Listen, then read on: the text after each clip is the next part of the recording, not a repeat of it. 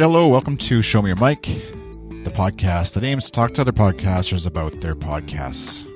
You can find it on the web at goodstuff.fm slash SMYM. This happens to be episode 49, and for this 49th episode, I have the privilege of talking with Guy Routledge. He's from the UK. He does a video podcast called A to Z CSS, talking about CSS, the web design code nerd stuff, but we don't go too nerdy on that stuff, so don't get too scared away.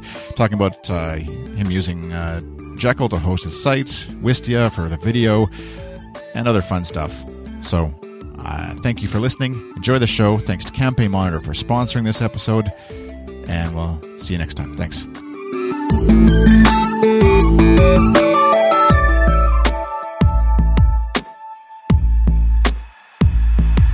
Well, uh, first off, before I get into the show, I just have to say a quick thanks to Kyle Roderick for doing a great job guest hosting. Episodes 47 and 48 were awesome to listen to. It's kind of interesting listening to your own show, having hearing someone else do your own show, I guess, and uh, just getting his insights into podcasting and the questions to ask and the people to interview. That was actually the main reason why I had wanted to get someone else in just for a bit, just to get a fresh perspective on different podcasters that he listens to and wants to chat with. Um, he's going to be doing the next couple of episodes after this one. So this is episode 49. And then I'll be back to close out the last two episodes of September. But uh, for this episode, like I said in the intro, hopefully, because I record it later, I've got Routledge with me. Hello, Guy. Hey, Chris. How's it going? I'm going well. I love the uh, I love the British accent, and so it's uh, regardless of what we talk about, it's fun to talk to someone with uh, British accent. So we get to be very polite today, right? Me Talk with about my... the weather and tea and stuff. Right, exactly. Where are, are you at liberty to say uh, where in England you are located? Uh, yeah, I'm in Southwest London. Oh, okay. So like, uh, you'd consider yourself London proper, or whatever they say. Yes. Uh, yeah. Right. Yeah. Pretty much. nice. Um, all right. Well, your your show, your podcast, video podcast. I think I was I was trying to remember. I'm sure I'm forgetting somebody, but I guess Don McAllister I had on one time. But uh, the I think you're one of the few video podcasts I've had on, which I'd love to have more because the video has always intrigued me um, mm. in the podcasting medium. So A to Z CSS is your your show. Also the website A to Z CSS.com. And uh, before we get into the, I got that part right. before uh, we get easy bit. yeah, exactly, uh, into the show and the podcasting stuff itself. What uh, and before we got into podcasting, what sort of led you to this? Uh, like your background before uh, you got started doing the video podcast and stuff. What was your lead up to that? Mm, sure. Um, well, um, by trade, I'm a I'm a web developer, uh, front end web developer, freelance here in the UK, um, and um, I've just recently started teaching, uh, and it was through working with uh, a bunch of kind of beginner uh, web developers just starting out on their journey. Um, I uh, I wanted to be able to put some some extra material together for them to try and help them out. Most of the stuff we do is kind of classroom based, um, whereas you know we kind of fly through material. Um, whereas the way that I learned when I was uh, getting started a few years ago was uh, through video uh, and watching screencasts. So I wanted to kind of do something like that to help them out. Um, but it's been a nice kind of um, crossing of two paths in a way because uh, before I got into working on the web, I actually used to work in TV and film, um, and used to um, be a, I used to be a cameraman, um, but did a little bit of editing work along the way. Um, so it became a, a, really nice kind of combination of two things, which uh, I had a little bit of skill in, and uh, hopefully that comes through in the uh, in the final product. Yeah, the the episodes and the the screencasts you do are, I guess, I don't. Is it it's sort of a bit of a little bit of everything where you're doing screencasting, sort of, but also video production and, and obviously audio is a big part of what you're doing. Mm. Um, and uh, what, what started, I guess, your when you registered the domain or whatever, and, and sort of started out on that path. What was your process for getting the show off the ground initially? Yeah, sure. So, uh, I mean, the, the initial idea was uh, I think I was just working away on something completely unrelated one afternoon.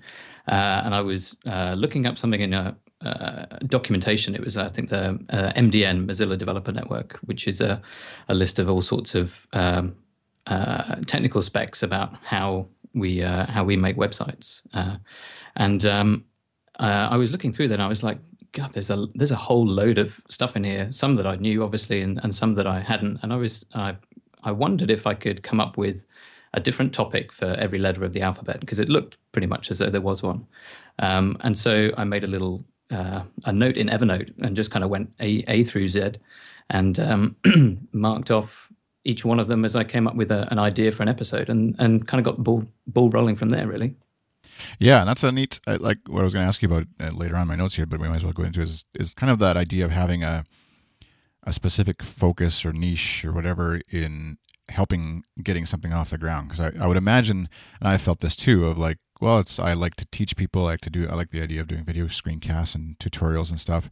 And I just kind of like, you know, do anything and everything that comes to mind, which then lends itself to not really being any, any sort of focus or niche. And you know, you could have chosen to just do web development, obviously, which would have a whole ream of options. And maybe you, yeah, you, know, you might do that. So much these days, it's crazy. Yeah, but uh, but just I guess how did you decide? I guess you sort of outlined it. I guess picking uh, with with Mozilla Developer Network and uh, you know sort of going through some of that stuff, but focusing in on specifically CSS stuff that you mm. wanted to learn or teach. I guess about um, how did you decide to sort of narrow it to that? Well, it's certainly my uh, kind of favorite and, and more specialist area of uh, of web development, uh, but also it lends itself nicely to a visual medium. Um, uh, I actually started off more in the kind of design side of things, but then I quickly realized that I'm not the most amazing visual designer.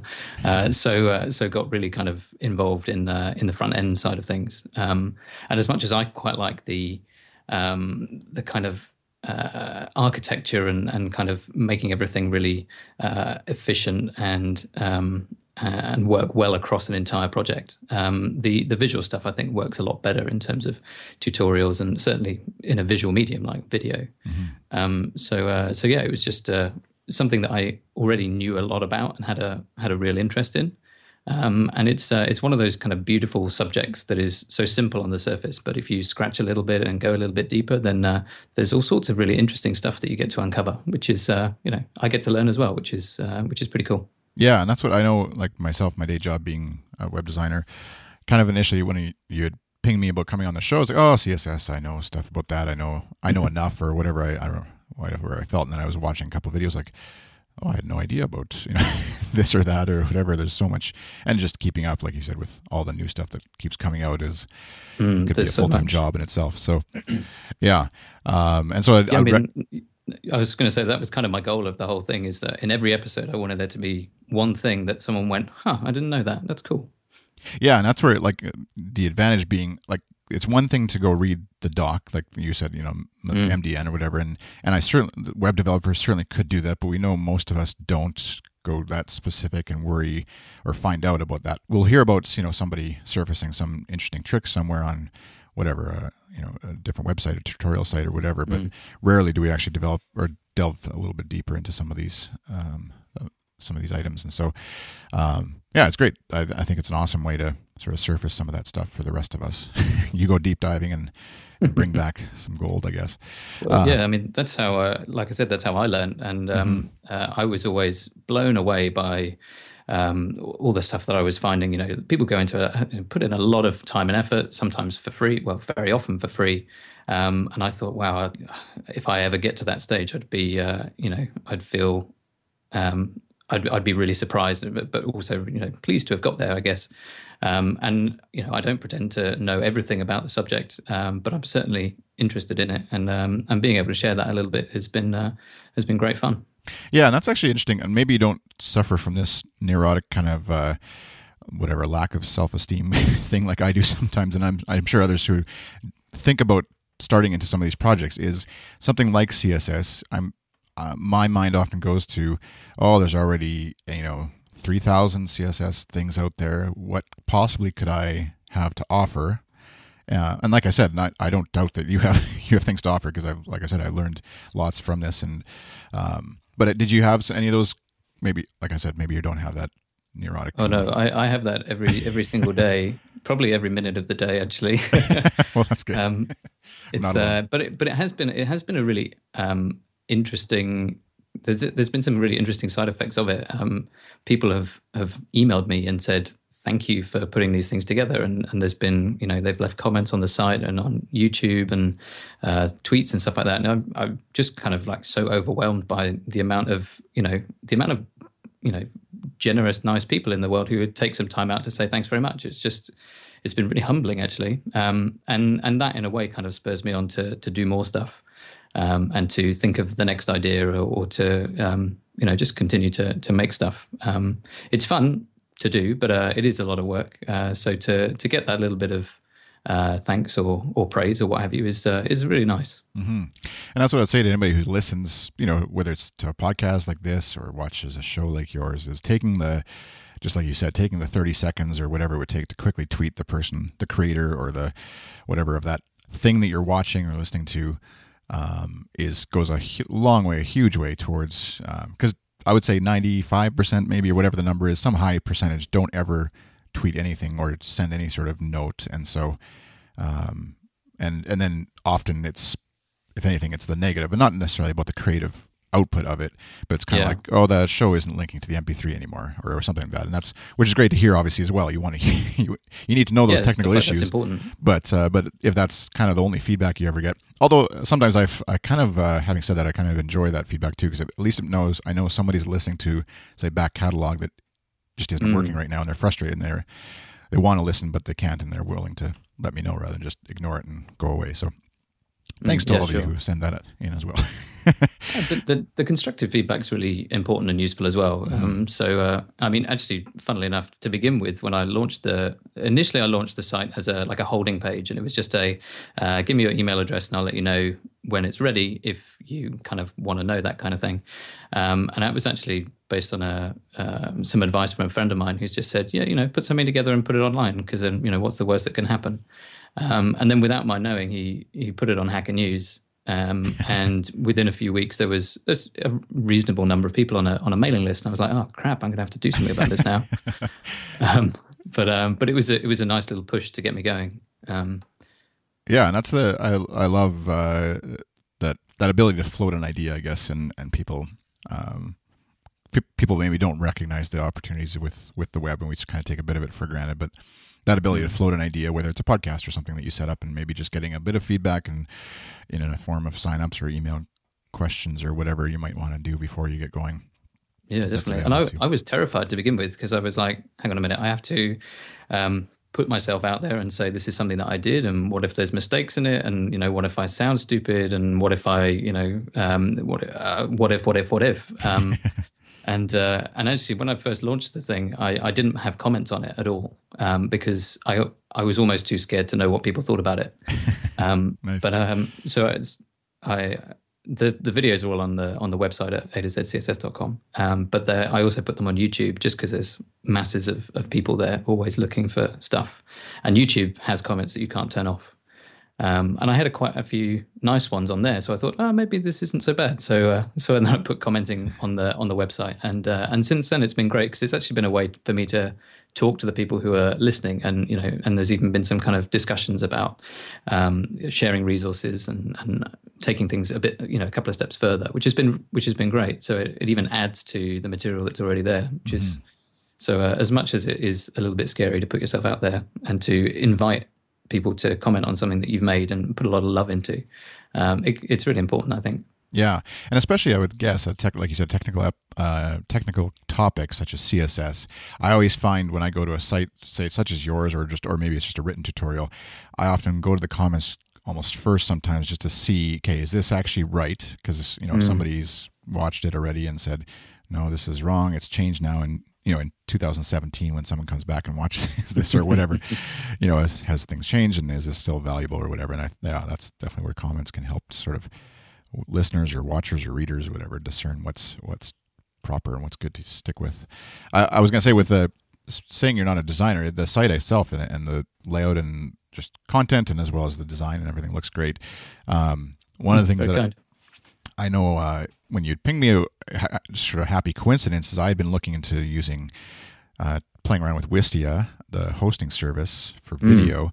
and it's something that you're using for hosting the videos. You mentioned YouTube, and we'll cover get into that in a bit too. But um, as far as on your site itself, you're using uh, Wistia, which um, I'm just curious. I guess where did you, how did you arrive at that, as opposed to I don't. There's plenty, but you know, like Vimeo and others are out there that um, that can be used for similar ideas. Uh, what was it about Wistia that kind of attracted you to using it as a hosting platform? Mm, sure, yeah, that's a good question. Um, funnily enough, it was another uh, recommendation from a friend who said, uh, "Oh, if you're going to do some video stuff, you should check these guys out." And, and the reason that uh, they mentioned it was because of all the all the data and the stats that they gather, um, and they display them in a really really nice way. Um, uh, I wish I could kind of open them up to to show people just because it, it, looks so fantastic. They've got a they've done a really good job on their on their product. Um, but um, when I started looking into them, there were a, there were a few things that I, I really liked about it. So firstly, you can uh, customize the the player and the, the color scheme of it, and whether you show like social media buttons or, and stuff like that. Um, it also does email capture. Um, so if you go to the site and on all of the videos, um, there's a little thing that says if you want updates and stuff, then sign up for the mailing list. Um, but you can skip through that. It's not like a um, you have to give me your email address for me to do all sorts of you know weird and wonderful things with, right. uh, which of course I don't do.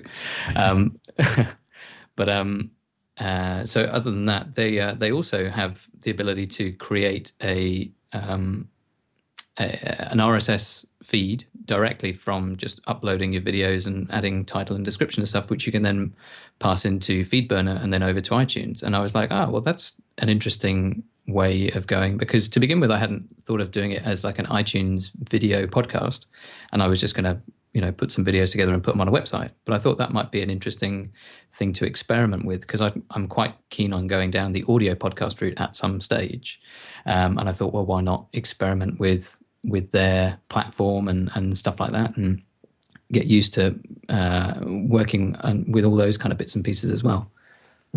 so the yeah, that's good.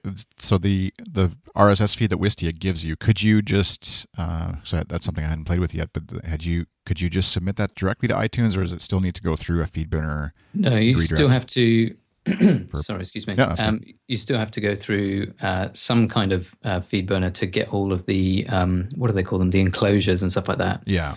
Um, so so that the the media is available. Um, right but uh, yeah, it was a very painless process. Um, I mean, if I if I had a bit more time and inclination, I would probably have um, generated my own feed using. Uh, so the website is uh, based on the Jekyll static site generator, um, and I could have uh, just burnt, kind of made the feed directly with that and then sent it over. But um, I was being lazy.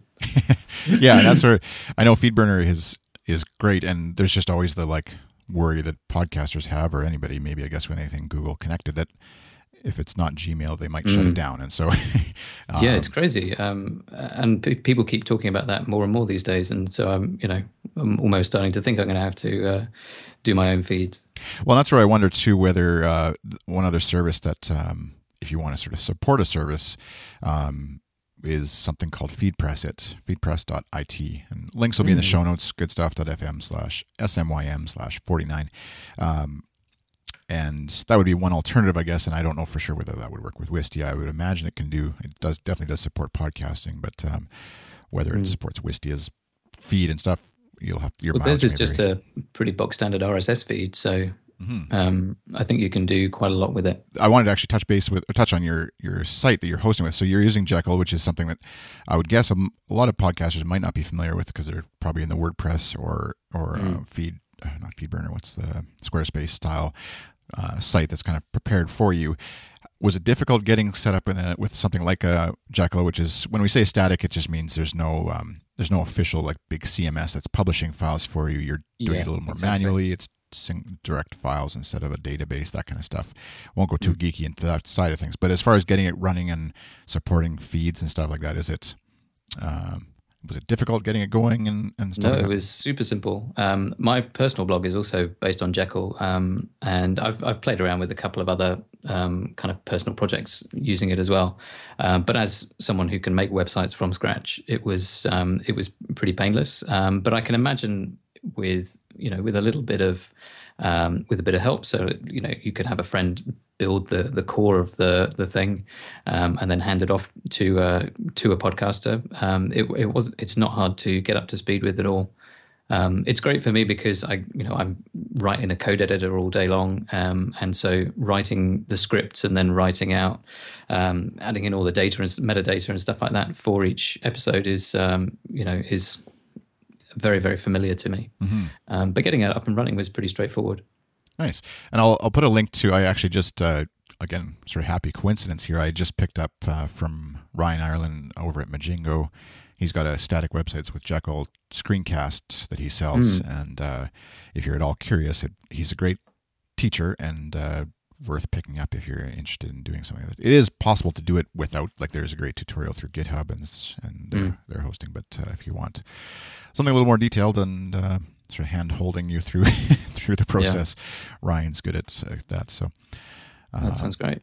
I mean, as soon as you install Jekyll and, and create your first site with it, it, it is like a fully working site already. So uh, to have a look around and, and, play with bits and pieces and change this, change that, and see what it does um, is is really quite uh, straightforward. Mm-hmm. Um, although maybe I'm kind of saying that with uh, too much of my uh, previous experience in my own head. So yeah, um, there tends to be those folks who have used the command line and mm, and those who uh, haven't. So. And mm-hmm. that's the if you're command line if someone says command line and you kind of have a heart palpitation or something then.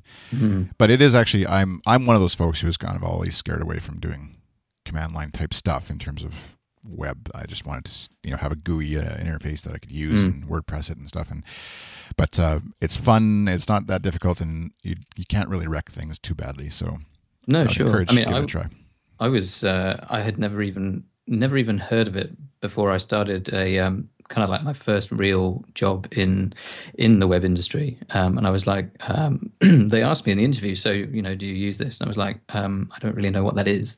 and then within about you know uh, within a month or so, I was uh, you know I started using Vim as my text editor, and I started using Git through the command line and and everything. It just became so it just became really kind of you know comfortable and and fast. So uh, so I really like it now. But uh, even even what two three years ago. I uh, I hadn't even hadn't even heard of it. and as they say in the the your beard probably grew three inches that day as you learned Vim. Yeah, mine does kind of come and go depending on how much work I've got going on. yeah. All right. Um, as far as the we'll get we're, after a break here, we'll we'll get into actually how you record and set up the show and and. Uh, um, a bit more on that. So I just want to take a break to mm. thank our sponsor for this episode, which is Campaign Monitor. If you're familiar with this show, and good stuff. You're probably fairly familiar with Campaign Monitor at this point. They've been a long-time sponsor and supporter of us at Good Stuff, and we greatly appreciate it. We use their uh, newsletter service to send out the Good Stuff newsletter, which you can sign up for goodstuff.fm slash newsletter to see examples of how how their uh, service works and uh, the amazing templates that they uh, supply you with that I customize a bit and probably make a little bit uglier than they they were originally. but you can check out uh, canvas.cm is where you can check out how their uh, campaign or sorry template builder works. And uh, and then other features such as geolocation segments where you can send it to specific parts of the world you know at certain times of the day all that kind of stuff. Um, there's a really great um, tool that they give you where you can once you send out your newsletter you can sort of watch it on a google maps esque kind of display of as it gets opened and people click on links and, and things like that you can sort of see see it happening live which is is really neat and just kind of gives a uh, a little bit more human touch, I guess, to the newsletter going out to just rather than just being email addresses. You can see like, okay, there's Guy opening it in London right now or whatever, and uh, those kinds of things. I don't know if Guy subscribes. I'm sure he does. Why wouldn't he? Of course. uh, so visit uh, campaignmonitor.com to get started. Be sure to tell them you heard about it at Good Stuff, and our thanks to Campaign Monitor for supporting Good Stuff and Show Me Your Mic. All right, so on uh, I noticed uh, I forget uh, what episode number exactly or wherever, but a few episodes back you had a behind the scenes episode that you did, which was mm, yeah. Uh, I think it was six some hours condensed into five minutes roughly. yeah, um, which was a great. Uh, I I sort of watched the first two and a half minutes here just this morning quickly, and um, then had to go help get ready for school. But um, great uh, sort of behind the scenes look at, at what's actually involved. And is that about accurate? Like six hours per episode, give or take? Yeah, it's kind of give or take. So some some are, are shorter generally because there's um, less to say about something like oh, let's have a think. Um, like the enabled pseudo class, there is less to say about than um, media queries and responsive design. Um, so that was a kind of a short one.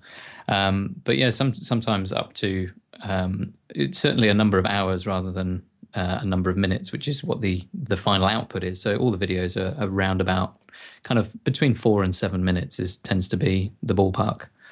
Um, so yeah, um, the process I tend to go through is um, I actually write out the entire script um, word for word, um, and go through a couple of ver- uh, kind of revisions on that to you know uh, make it sound natural when I read it back and to fact check and make sure everything is uh, I've said everything that I want to say or need to say. Uh, and then from there, I, I, go and record the audio um, just completely completely um, raw, uh, and I use I use Audacity for that um, mostly because it's free. Um, and it seems to be pretty good. Um, I'm actually recording this conversation as a backup in in that as we speak. Um, How do you and, have you? Sorry, I'll just interject there. Hmm. Have you used other audio recording software I, before? I tried GarageBand uh, to begin with, and I I didn't like the the the interface of it, and it it seemed very much geared up to recording music mm-hmm. rather than recording voice. Even though they do have like a um, drop in a you know voice microphone or something like that. Yeah. Um, but I'm I'm very familiar with the whole timeline editing kind of setup from my video editing days. Um, and from my now screencast editing days. Um, so it, it, felt very foreign to not have like a timeline that you can scrub through and, and kind of make edits and stuff like that. Yeah, it's, maybe it's just coming from Logic uh, Express, which is what I use. But um, the I just every time I, I, use Audacity just for recording or editing our quick auxiliary episodes that we do at Good Stuff, just because it's mm. less produced and just quickly. But uh, every time I go into it, it's something about it just doesn't quite click for me. But it, it's definitely a quick, easy, and free, like you said, which is great mm. way to to get going. And and there's well, plenty it, of yeah, it looks very Windowsy, which I don't like. Yeah, maybe that's what it is. maybe what it is. totally. Okay, so but, anyways, but like you say, it's it's free, and um, and that was something else that was important to me on, on this because it was like my first uh, first adventure into um, doing any kind of you know online digital media content type stuff. I wanted to try and keep the cost low in case I either didn't see the whole project through, or in case um, I sucked at it, or whatever. so right. I wanted to keep it kind of cheap. Yeah. Um, uh, but yeah, so I write the script and then I record the audio. I used to to sit down and do three takes, um, like one after the other, and kind of fix any fluff lines or or coughs or whatever. Um, I seem to cough plenty when I'm talking on a microphone, um, and um, but now I tend to just do one take, um, and and if I really kind of screw something up, then I'll stop and just go back. I'll kind of go back to the beginning of that sentence or paragraph or something. Um, um, but then I don't do any editing in Audacity. It's really just there to record. Um, I like to do a little bit of processing on it, but it's really just some presets that I put everything through, so it doesn't take up too much time. So I put it all through a compressor um, and a hard limiter, just so there's no kind of uh, nasty red bits anywhere, uh, no no peaking. Um, and even though I'm familiar with with all of these terms, I'm definitely not an audio engineer. So most of them I, I, I kind of stole off a blog post somewhere, um, and it seems to have been working out okay. If I can find it, I'll give you a link so you can sure. stick it in yeah. the notes. Um, but uh, but really, I just use it to to get the audio down, um, so that I can then start working with it. And um, uh, after that, I'll take everything into ScreenFlow, which is where I record the the video, uh, the video of the screen um, but uh, it's also where I do all of the um, the editing and stuff like that as well. Um, so with the audio in ScreenFlow, I'll, I'll, slice it all up, cut out all the bad bits, um, and get the timing right as far as possible. Um, and then I'll integrate the the video parts, which comes in two different sections. First, there is um, a set of slides that I make in in Keynote, uh, which are all kind of animate, got a little bit of animation to them, so the text kind of fades in and out. And this is for the kind of the the main like introduction of an episode where uh, it goes through some like almost like bullet points of what we're going to talk about and um, some little title cards to introduce each section if there is multiple sections. Um, and so then I export those as a as a QuickTime movie, drop those into ScreenFlow, work out all the timings for those and go and make new ones if I need to or add in extra ones. Uh, and then the last stage is actually the screen recording phase. Um, so I have all the timing worked out. So it's just a case of trying to fit what I need to do on the screen to demonstrate the point into the amount of time that I've got available for it in the timeline. Um, and sometimes it has to be jigged around a little bit, so maybe maybe made a little bit longer, maybe a bit shorter. Um, but mostly it tends to tends to work out quite nicely. Um, but I do use quite heavy use of um, uh, fast forward. So uh, quite often when you see me typing in the in the screencast, it's not uh, my normal typing speed. Sometimes it's sped up even like 300 percent um, because people can probably get the gist of it without having to see me type every single character out and make a whole load of mistakes and stuff as well. so, so I try and speed through as much of that as possible and just kind of do the explain do the explaining part at a at a nice measured pace, um, whilst also making sure the videos don't drag on too much. Yeah, and that's where I find too with um, the the one drawback to video is obviously it's harder to copy and paste text from what the code is, but like you said, yeah. you can always pause it, and then I know you do the mm. transcripts as well. That's uh, yeah, exactly. Well, because I write it out as a full script, yeah. Um, and I and I drop all of the code snippets in there as well. Um, and one of the great things about Jekyll is that it will just do the code highlighting automatically.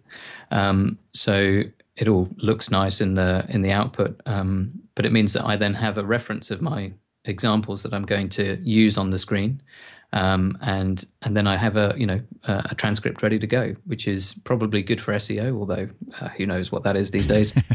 and um, but but more importantly, it's there for anybody who doesn't either want to watch the video or can't watch the video, or or what have you. So um you know it's uh, it's useful to have.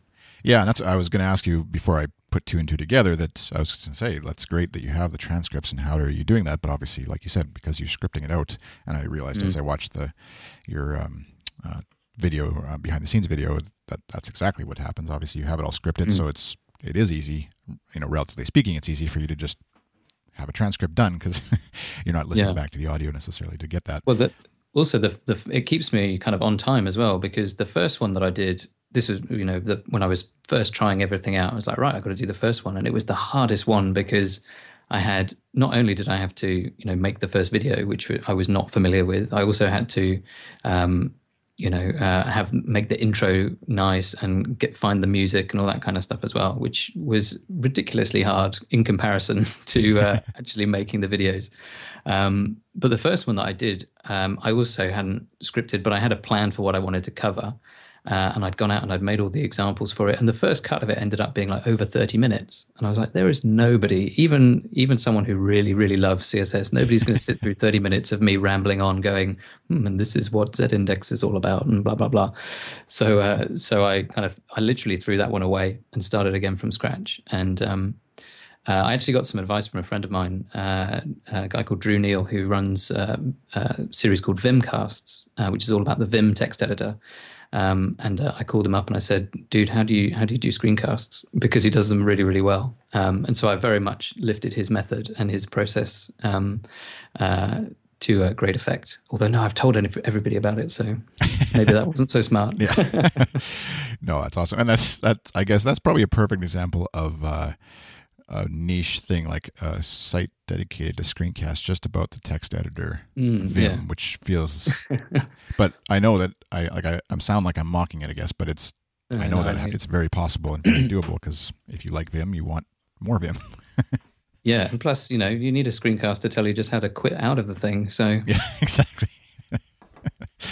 Definitely. Uh, so I'm trying to so ScreenFlow. Um, there's something in there I was going to ask you, but I can't remember where where I lost it. But uh, the uh, you're sort of chopping up your audio after the fact, and I think that's what um, mm. maybe folks like you you kind of touched on now is don't recognize how much work goes into because it feels like watching it. Oh, he just hit record, quickly walks through the code that he already understands perfectly, and and just you know lays it out for us. And it probably took him ten minutes to record it and exports it to five and put some music and he's done. And uh, and just the amount of time and effort. yeah, exactly. That's uh, where most of I know in the screencasting stuff I've done. Anytime I've scripted it or at least laid out a you know an outline of what I want to cover, the the thing the the output, the final show or episode or whatever is worlds better. But the lazy part of me just wants to hit record and think I can just talk and people are going to love it mm. for yeah, like you said, half an hour, forty five minutes or whatever.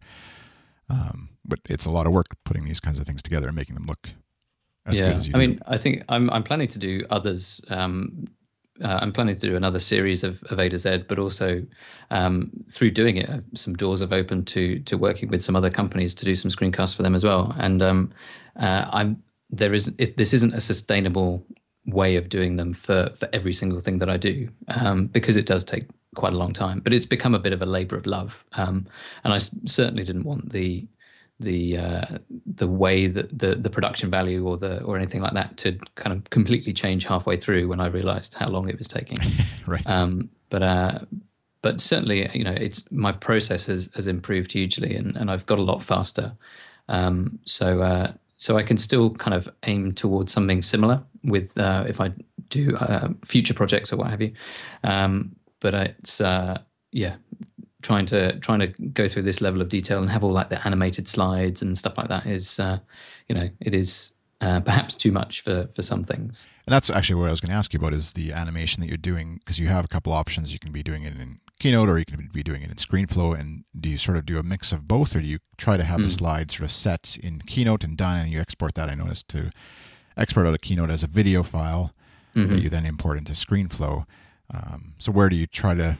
Yeah, so I do I do use both. Um, so the opening sequence, um, which I guess I, I, put in because I'm used to having a credit roll uh, from my time in the film industry. Um, but so the, the opening sequence is animated in Keynote, and then the vast majority of, of the the slides. Uh, so some of them is just like a, a bit of text that fades in and out. Uh, some of them are a bit more involved. If I'm trying to demonstrate something, like um, one I did recently was for the nth child um, selector, and it kind of lays out um, the order of, uh, of a, a, list of elements and how they get selected based on different uh, things you pass in the brackets. Sorry for anybody who doesn't know anything about CSS because this is all going way over your head, I'm sure. Um, so that was a little bit more involved. So I did that in Keynote. But then some of the stuff like um, just adding in text that I want to overlay over a part of the video, that is all done in, in ScreenFlow. So really anything that needs some kind of transparency is done in, in ScreenFlow. Mm-hmm. It's amazing how powerful that app is for like for video editing, just regardless mm. of whether you're doing screencasting or sorry, powerful and easy, I guess is the best way of putting mm, it. Yeah, it is. And I, I almost um, rejected it. Everybody said, "Oh yeah, ScreenFlow is the best," um, but because I'm, you know, came from the like the the pro video background, I was like, no, no, no, no, no. I'm going to use my my old copy of Final Cut Pro before it got, you know, too basic. Right. Um, but you know, I, it was just way overcomplicated for what I needed, and it didn't do um, screen recording in app so i'd have to go and use something else. So i started using quicktime for that and it was just it was just a whole big mess. Uh, it was taking you know even longer and the quality of the output was was nowhere near as good. Um, something about a final cut and stuff like that or avid uh, they're all geared up for like broadcast standard um, input sources in terms of like the resolutions and stuff like that. And uh, for whatever reason, a recording of my screen at whatever size it it happens to be um, was not one of those things that it was expecting, and it just didn't like it at all. So um, ScreenFlow has been uh, has been absolutely amazing. Um, yeah, and that's where I was going to say with it. Like I said, if uh, not to turn this into a ScreenFlow advertisement, but what the heck, it, it's uh, um, like you had said earlier. There's certainly times to be uh, whether it's cheap or or frugal in terms of the gear and the software you buy. Mm. Uh, like I said, using Audacity, for example. Um, but something like ScreenFlow, I think, saves you so much time if you're doing any sort of video stuff, especially like you said with screencasting, and uh, and it's worth. I think I can't remember. It's a hundred bucks right now, and mm. from time to time they do specials. I think you can find it in bundles and fifty percent off and stuff like that. So yeah worth watching for if you're at all keen on this kind of thing. So you you export out a ScreenFlow to and then you know to uh, Wistia, yeah. right? Is so yeah, I export an MP MP4 video at uh, 1280 by 720 um, for all those resolution nerds out there, um, which is kind of HD kind of resolution. Um, so then I upload that to through the Wistia um, interface which automatically then goes to the, the RSS feed for iTunes and anybody who's subscribed via RSS. Um, I then also then I kind of take that little um, it's like a little um, unique ID that you get through Wistia. I drop that into my uh, Jekyll post, which then pulls in that video through a embed code, um, which kind of handles the you know the vast majority of, of, of everything I needed to handle. Um, but then I also will upload the video to YouTube as well, just so that it's got extra reach. Um, and kind of, I, I use the same, um, uh, what do you call it, summary and some kind of summary and link to the the website that I stick in the YouTube description. Um, and then from there, when when an episode's going live, I, I, make it all live on the site first and on on, on Wistia, and then um, put together the the mailing list um, uh, the mail out for that episode, and so it's I release one every week. So um, in fact, one probably went out about half an hour ago. It was scheduled to go out about half half four my time. Mm-hmm. Um, so um, uh, so yeah, I just kind of copy and paste the same introduction and um, kind of in this episode you will learn blah blah blah into um, into my email software and, and off it goes. Yeah, and that's uh, you're using Mailchimp. I noticed for that, which mm, is great yeah. service as well. Um, and uh, the I noticed I just excuse me I, when I started playing with Wistia and, and using ScreenFlow myself, I pinged ScreenFlow to say, hey, any chance of a Wistia direct import export, I guess, or whatever, right mm. from the app, and they had sort of teased it, saying some. I was trying to find the tweet here, but something to the effect of, you know, we can't say more, but you know, basically saying it's going to come at some point here. So that's oh, nice. good news for uh, any fans of that because they do already, you know, straight to Vimeo, straight to YouTube, if you want to use it that way. Yeah, um, I should probably use that actually because uh, I have a very manual process at the moment, which is probably very inefficient. Um, I hadn't even really looked into the export to YouTube thing. Right. Um, yeah. I should probably look into that. It's it can be a little flaky if um, I have multiple channels on YouTube, and that's where it gets a little mm. frustrating to, to, know exactly where and when. You know, where this, this video is going to end up, and making sure you're logged into mm. the right account and right channel and all that kind of stuff. But, but that being said, it's it does save you that ex, extra step. You can walk away and have it export and upload all in one step rather than.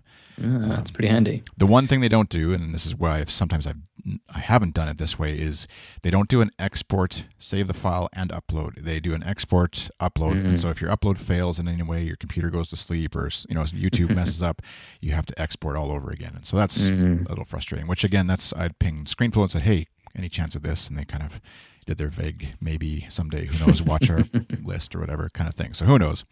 Mm. But it sounds uh, it's good to know though. Oh yeah, I like I like having that knowledge that the, the there is like one source of truth and it's on my external hard drive somewhere. Yeah. um, so that I can then take that as the uh, the thing that I know that it's been exported properly and uh, send it out wherever it needs to go. What? Uh, how do you find? We touch on YouTube.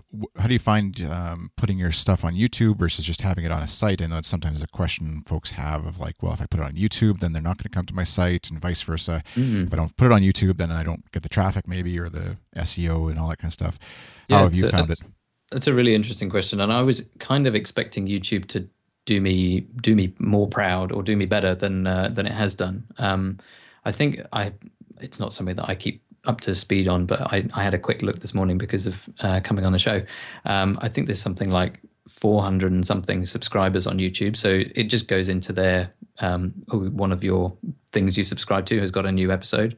Um, but the the watch rate on YouTube is much much lower than on the site. So probably about um, 10 to 20 percent of the uh, the amount of views that I get on the site. Um, but then because of the kind of uh, the black box of of uh, analytics. Um, I've I'm not ever really sure how many people are subscribing overall across YouTube, iTunes, uh, RSS, and and just kind of coming to the site as and when, um, because they they're all picking up a different media source. Um, mm-hmm. But uh, but really, that isn't the uh, the main reason for doing this at all. So um, it's nice to know that there are people watching and and listening and and uh, and engaging and talking about stuff, which is cool. Um, but uh, yeah, it, it, would be nice in in one sense to know a you know a figure of how many plays and how many subscribers and whatever. But it's uh, it's definitely not the uh, the priority.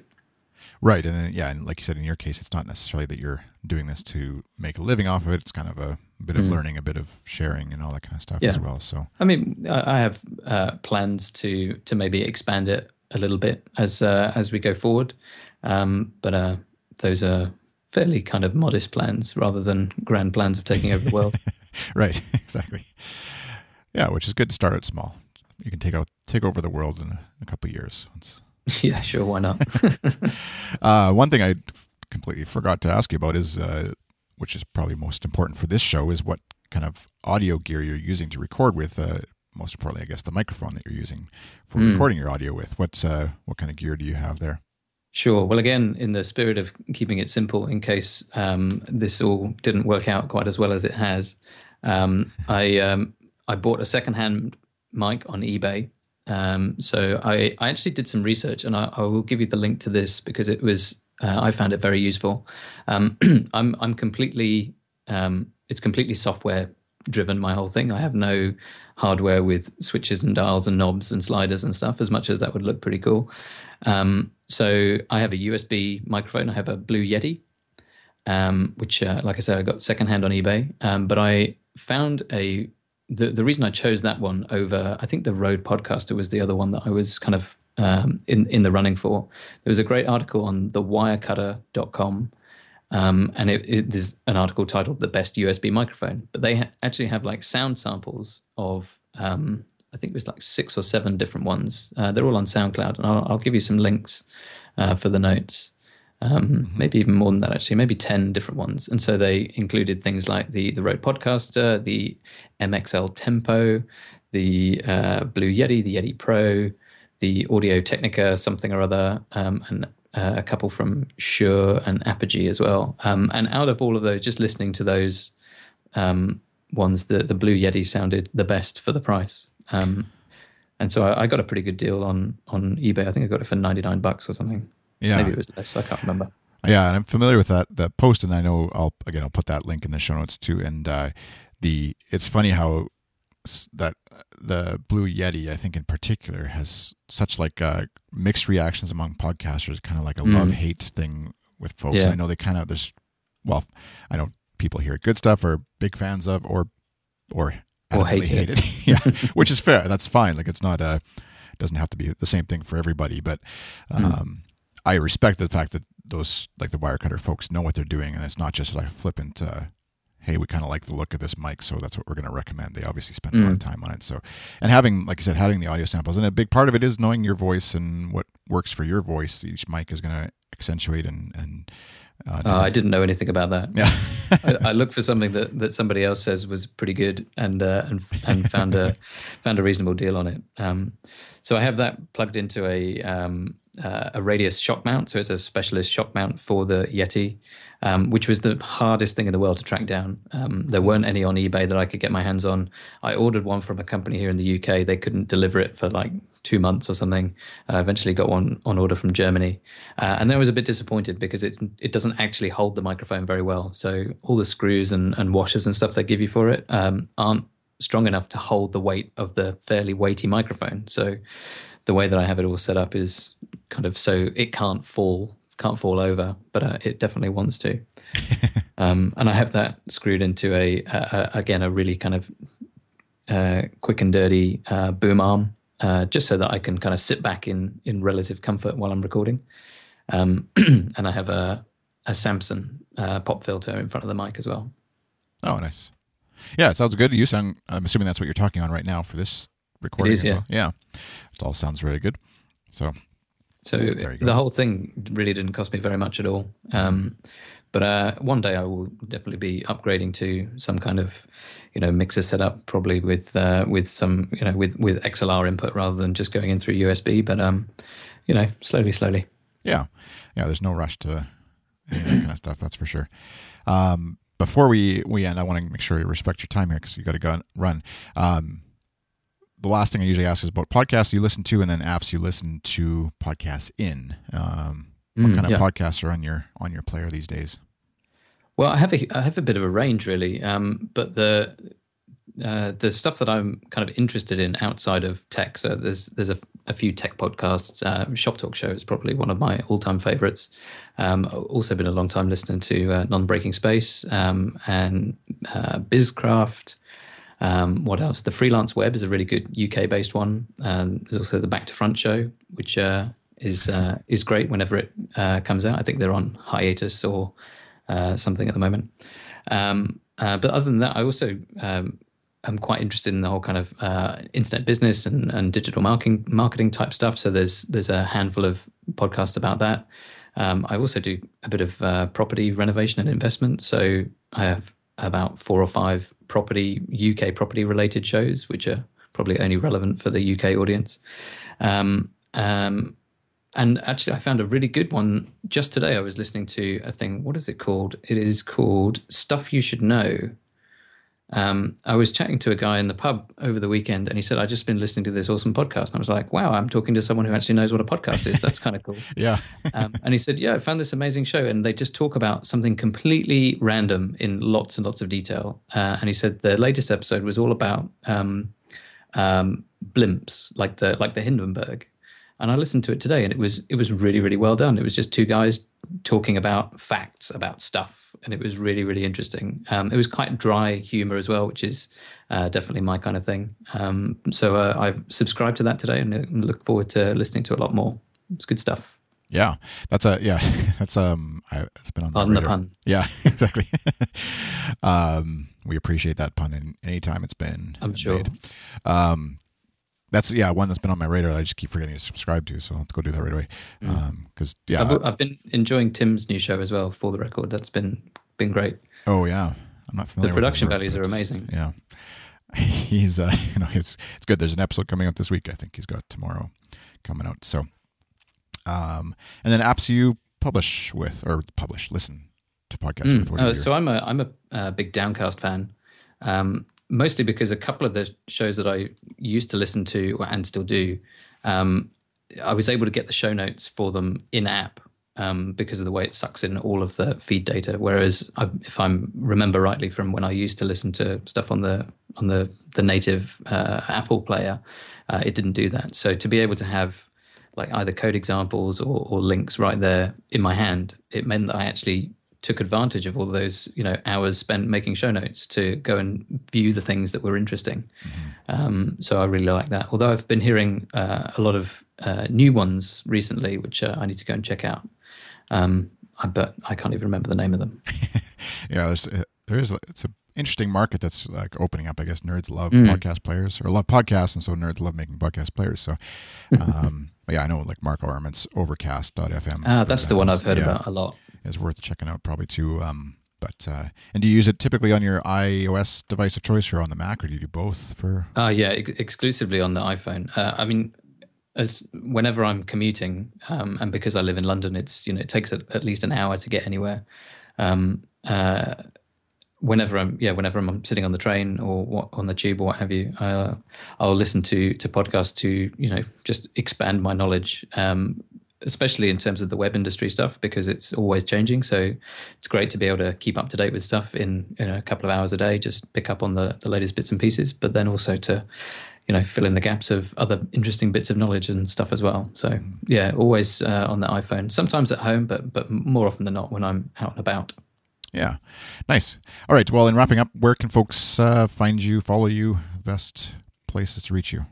Mm, sure. So uh, I, I, guess uh, Twitter is really the only social media channel that I spend any real amount of time on.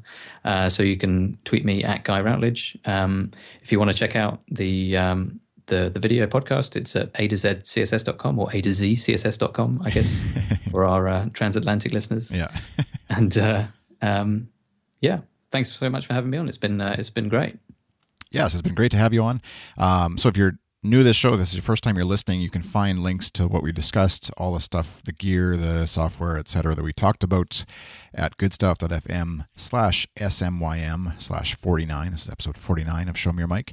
Um, of course, thanks to Campaign Monitor for supporting Good Stuff and Show Me Your Mic. You can follow Good Stuff's Twitter account, goodstuff underscore FM. I'm iChris on Twitter. Show Me Your Mic actually has its own little Twitter account for show related and podcasting related tweets. Uh, that one is smym underscore fm.